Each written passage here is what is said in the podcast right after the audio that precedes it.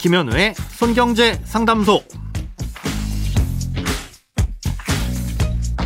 새는 돈 맞고 숨은 돈 찾아드립니다. 손경제 상담소 김현우입니다. 저축, 보험, 대출, 연금, 투자까지 돈에 관련된 고민이라면 무엇이든 맡겨주세요.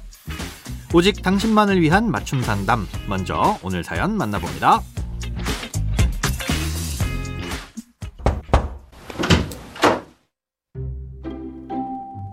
안녕하세요. 저는 52세로 올해 10월에 퇴직을 하고 현재 무직 상태입니다. 건강보험이 직장에서 지역으로 변경되었는데 상가 임대 수입이 있어서 지역 건보료가 생각보다 많이 나왔고 실업급여도 못 받고 있습니다. 상가는 분양가가 약 7억이고 올해 기준 시가를 보니 4억 5천만 원이더라고요. 작년 10월에 6억에 내놓았는데도 현재까지 문의가 없어서 한동안 팔긴 어려울 것 같습니다. 그래서 차라리 부부 공동 명의 상가를 아내에게 증여하면 건보료도 줄이고 실업급여도 받을 수 있을까 고민입니다.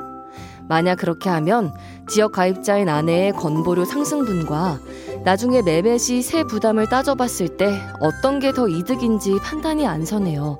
뭐가 더 유리한 선택일까요? 어, 일단은 현재 납부하시는 건강보험료가 이 직장을 다니실 때 내시던 전체 건강보험료보다 많다면 빨리 건강보험공단에 문의하셔서 건강보험 임의 계속 가입을 할 수 없는지부터 확인해 보시기 바랍니다. 이 건강보험 임의 계속 가입이란 기존에 다니고 있던 직장에서 직장 가입자로서 납부하던 건강보험료를 최대 36개월까지 이어서 낼 수 있는 제도입니다. 아, 이때 납부하게 되는 보험료는 기존의 회사가 반, 근로자가 반 부담하던 걸 100% 개인이 부담하게 되고요. 예, 대상은 퇴직 전 18개월 동안 통산 1년 이상 직장 가입자 신분을 유지한 사람이면 되니까요. 아, 직장을 쭉 다니시다가 퇴직하신 경우 일단 이 자격 요건에 해당이 되십니다.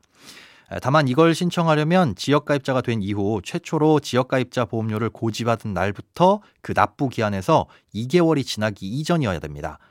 10월에 퇴직하셨으니까 고지서를 언제 받았는지에 따라 기한이 아슬아슬할 것 같은데요. 바로 건강보험공단 1577 1000번으로 전화해 보시기 바랍니다. 만약 안 된다거나 지역가입자로서의 보험료가 더 많다면 이 사연 주신 내용들을 좀 고민해 봐야 되는데요. 결론부터 말씀드리자면 증여를 하셨을 때 실익은 거의 없을 것으로 보입니다. 증여를 하시면 사연자님의 재산과 소득이 줄어들면서 건강보험료는 낮아지겠지만 그만큼 아내분의 재산과 소득이 늘어나면서 결국 부담해야 될 건보료는 똑같습니다. 예전엔 소득이 구간으로 나뉘어져 있어서 약간의 차이가 있을 수도 있었지만 이젠 직장 가입자와 마찬가지로 소득의 일정 비율을 곱해서 산출이 되거든요. 게다가 공동명의에서 단독명의로 바꾸게 되면 증여세는 없지만 취득세는 내셔야 됩니다. 상가의 경우 무상증여로 인한 취득세는 3.5%가 부과되는데요. 4억 5천이라고 했을 때 절반의 지분을 넘겨주신다고 가정하면 취득세만 780만 원이 넘습니다. 이 나중에 매매 시의 세부담은 최초 취득가액보다 얼마나 많은 양도 차익이 생겼느냐를 보고 따져볼 수 있는데요. 양도세는 기본적으로 누진세율이기 때문에 차익이 많이 발생할수록 단독으로 부담하는 게 불리할 수 있습니다. 하지만 실질적인 양도 차익이 발생하지 않는다면 당연히 세금도 나오지 않을 테니 이에 대한 세금 걱정은 공동명이든 단독명이든 지금으로선 차이가 없다고 보시면 됩니다. 아, 이건 지금 당장은 상가가 거래되지 않는다고 해도 향후 얼마에 팔리게 될 것이냐에 따라 달라질 수 있으니까 지금 당장 유불리를 정확히 따져보기는 어려운 부분입니다. 예, 다음으로 증여를 하시면 실업급여를 받을 수 있느냐를 따져봐야 되는데요. 실업급여는 기본적으로 정년을 포함해서 비자발적인 퇴직이 전제돼야 됩니다. 또 실직을 했다고 무조건 지급되는 것도 아니고 재취업을 위한 구직 활동을 하셔야 되고요. 이에 대해선 고용보험공단의 상담을 받아보셔야 되고요. 만약 조건을 다 충족해서 수급 자격을 인정받는다면 고용보험 가입 기간에 따라서 지급이 되는데요. 정확히 얼마를 받을 수 있는지는 퇴직 전 평균 임금에 따라서 달라지기 때문에 고용보험 홈페이지에서 모의 계산을 해보시고 취득세와 비교해 보시기 바랍니다. 크고 작은 돈 걱정 혼자 끙끙 앓지 마시고 imbc.com 손경제상담소 홈페이지에 사연 남겨주세요.